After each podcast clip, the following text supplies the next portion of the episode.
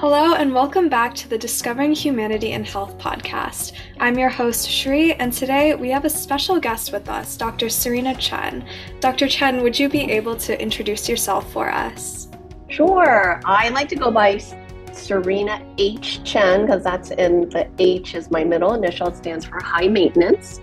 and it's on all my social media handles. So, and apparently there are other Dr. Serena Chen. So that's why I do that. I'm, I'm a reproductive endocrinologist. I'm in New Jersey. I'm the director of reproductive medicine at Barnabas Medical Center and Jersey City Medical Center. And uh, I'm a clinical associate professor at both Rutgers medical schools. We have two medical schools in New Jersey, both named Rutgers, Rutgers, New Jersey, and Rutgers Robert Wood Johnson.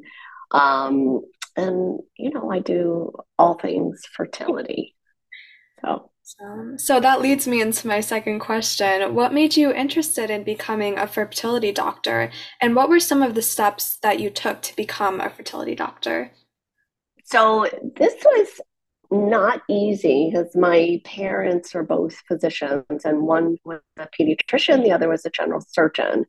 And so in the beginning, I rebelled. I said I didn't want to go to medical school, but ultimately, I was really drawn to biology and medicine, and I just couldn't stay away. So I went to medical school.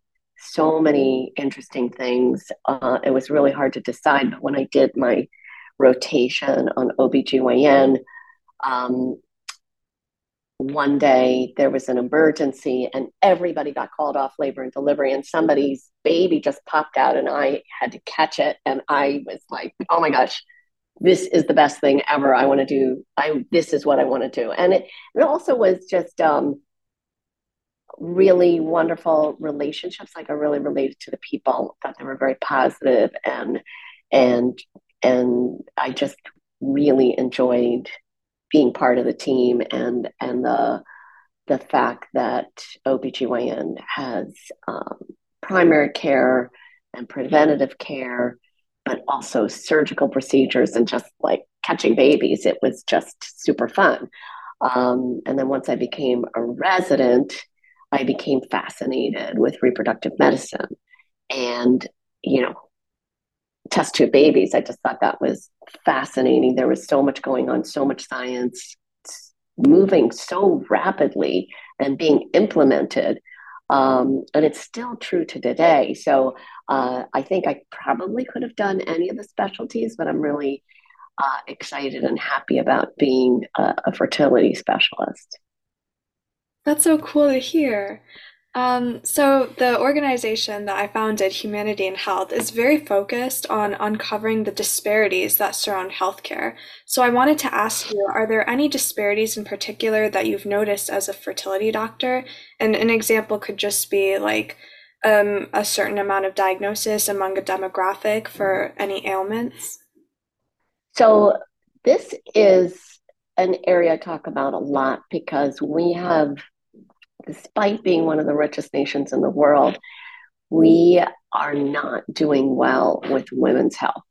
Women's health is, um, we, medicine is still kind of a patriarchal system, and there are less resources, less support, less funding, less reimbursement for anything having to do women's health and our our very poor maternal mortality rates are, you know, a direct result of those things.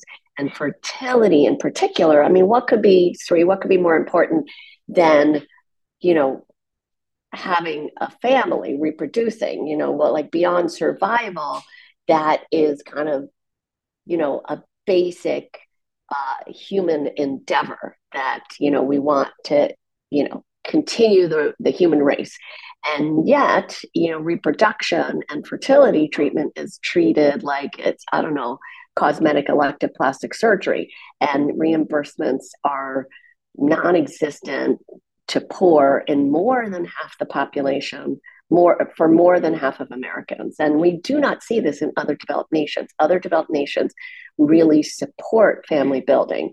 And we we do see significant consequences. When you don't cover fertility treatment um, you save a tiny bit of money up front and you you know but you're you're losing a tremendous amount of money as well as um, lives and health on the back end because we have the ability to um, you know alleviate suffering to get people to pregnancy in the safest possible ways to lower the risk for miscarriage to in, improve um, outcomes uh, to decrease the risks for depression, anxiety, divorce, all the kind of con- mental health consequences we see from struggling with fertility. So there we have a lot of work to do to improve access and to address inequities in the United States. So we're seeing even people who are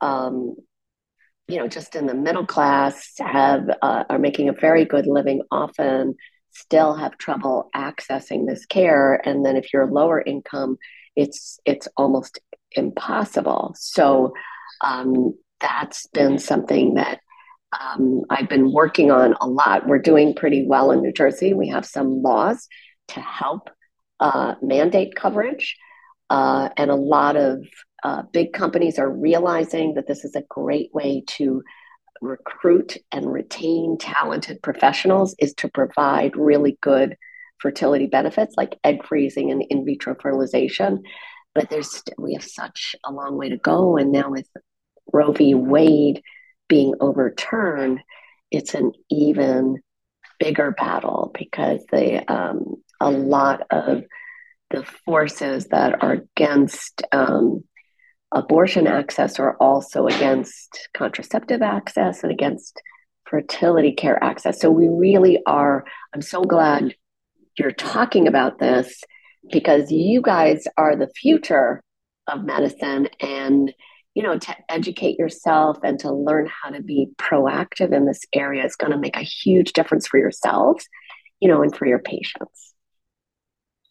Yeah, it's crazy that you talk about that because just a few days ago I was scrolling on social media and the stark difference between the way our country treats expecting mothers or um, people who have fertility issues versus other countries who actually provide a lot of mothers with support and encourages people in different, more beneficial ways, such as giving free like education classes on how to take care of your baby or like I've seen some countries even provide like makeshift cribs to new mothers versus our country who takes such like politically charged counteractive approaches to yeah. ensure reproduction it's just kind of crazy to me to see and recognize those disparities across the board yeah and it affects men as well because uh, you know I mean, new parents should need time and support in order to like adjust to a new baby and to make sure that you know everybody's recovering well and and we don't we don't support fathers or mothers really very well in that area. So I'm I'm so glad you're talking about this stuff. Um, I also wanted to ask you because um, as a fertility doctor, you probably have the most perspective on how these politically charged decisions directly impact your care and your practice as a physician.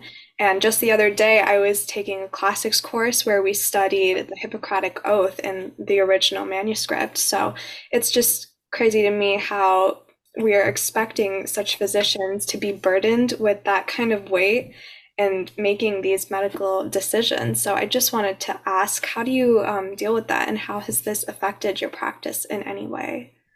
So we're lucky in New Jersey that nobody is threatening to throw us in jail for taking care of our patients. And I have so many colleagues across the country that are literally walking on eggshells trying to make already very difficult decisions to help take care of their patients. And then adding this other legislative layer of um, worrying about is their license at stake? Is are they in danger of being thrown into jail for like just taking care of a patient? And and it, it just kind of crazy because we talk about abortion access. Abortion is you know commonly people automatically think it's termination of an elective you know viable unwanted pregnancy and yet this impacts all pregnancy care, honestly. So, and most um, of these types of procedures are actually done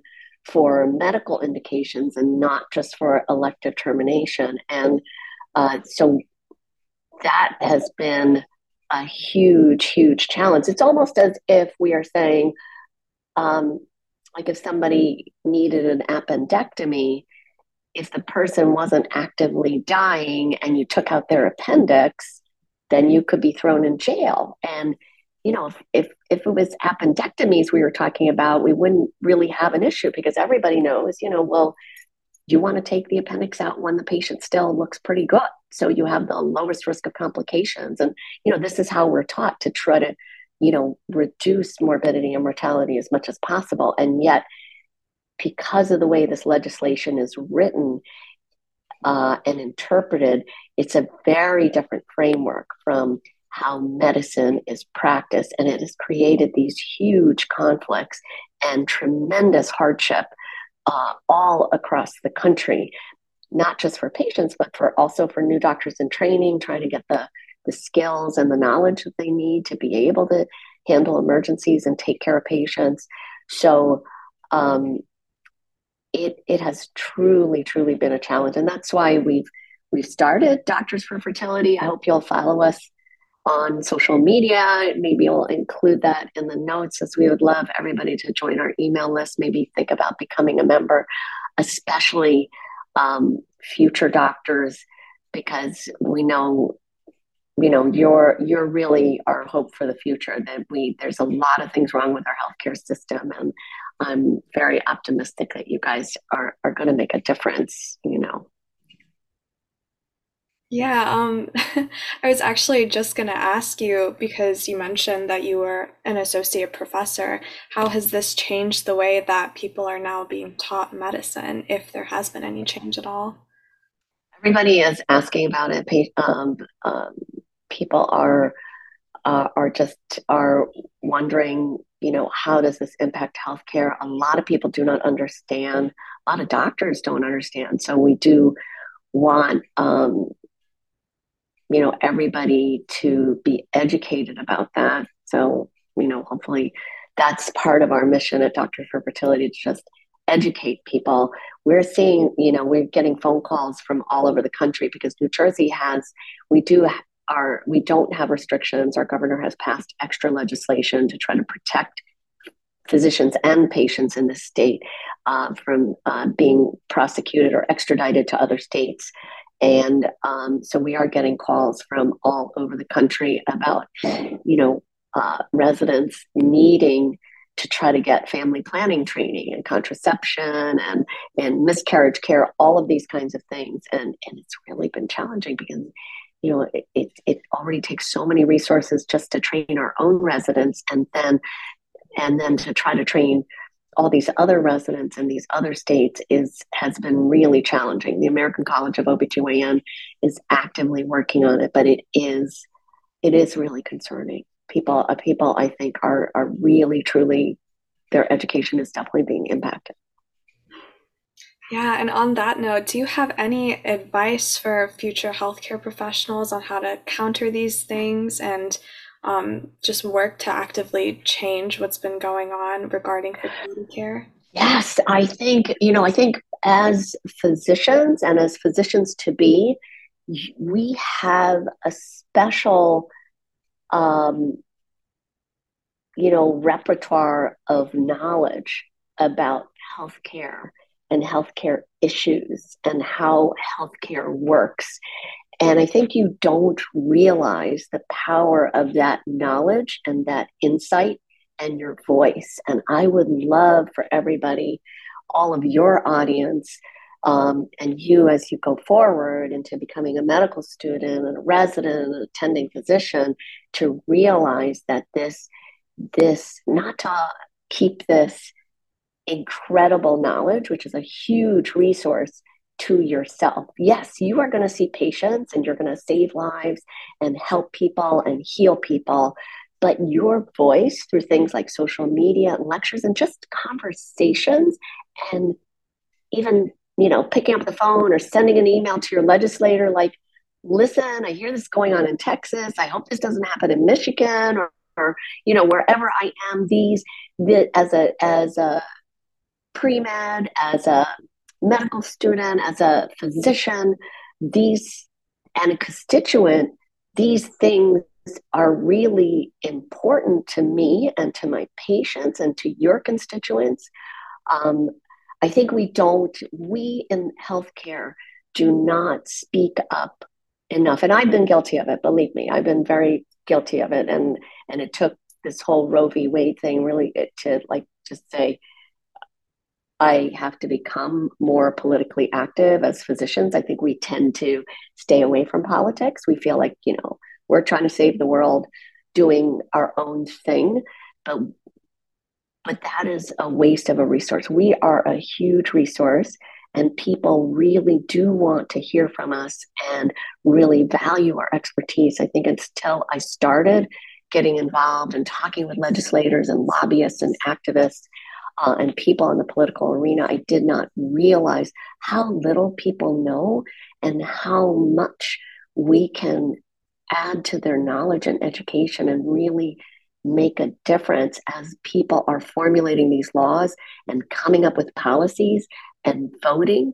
Um, you know, when it comes to healthcare, most of our politicians are just wandering around in the dark.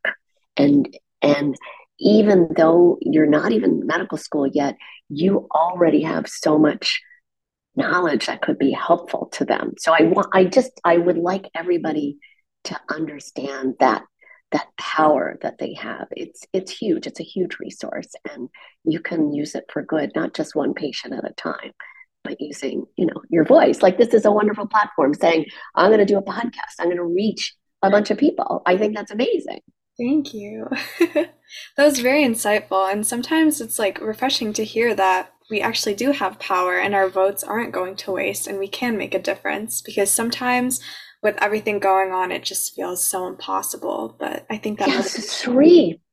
Think about the midterm elections. You know, Biden's popularity is dropping, the economy is tanking, inflation is rising, and yet we got so many pro choice measures protected or advanced in an election where people thought it it was going to be 100% about the economy and the fact that so many women voters, so many young voters, new registrants came out and said, no, we have to talk about this too. This is all, that was huge. Mm-hmm. So um, it's, it just gives me so much hope. I think we have to, we have to keep, you know, talking about it because it, it really, we can really see it. it. It truly is making a difference. Yes. And on that note, I would like to thank you so much for sharing your experiences and advice on this podcast. It was truly a pleasure speaking to you. Same here, Sri. I'm so uh, happy to be here. Thank you for having me. Thank you. And that concludes this episode of Discovering Humanity in Health. Thank you so much for listening. Make sure to check out other episodes at www.humanityandhealth.org.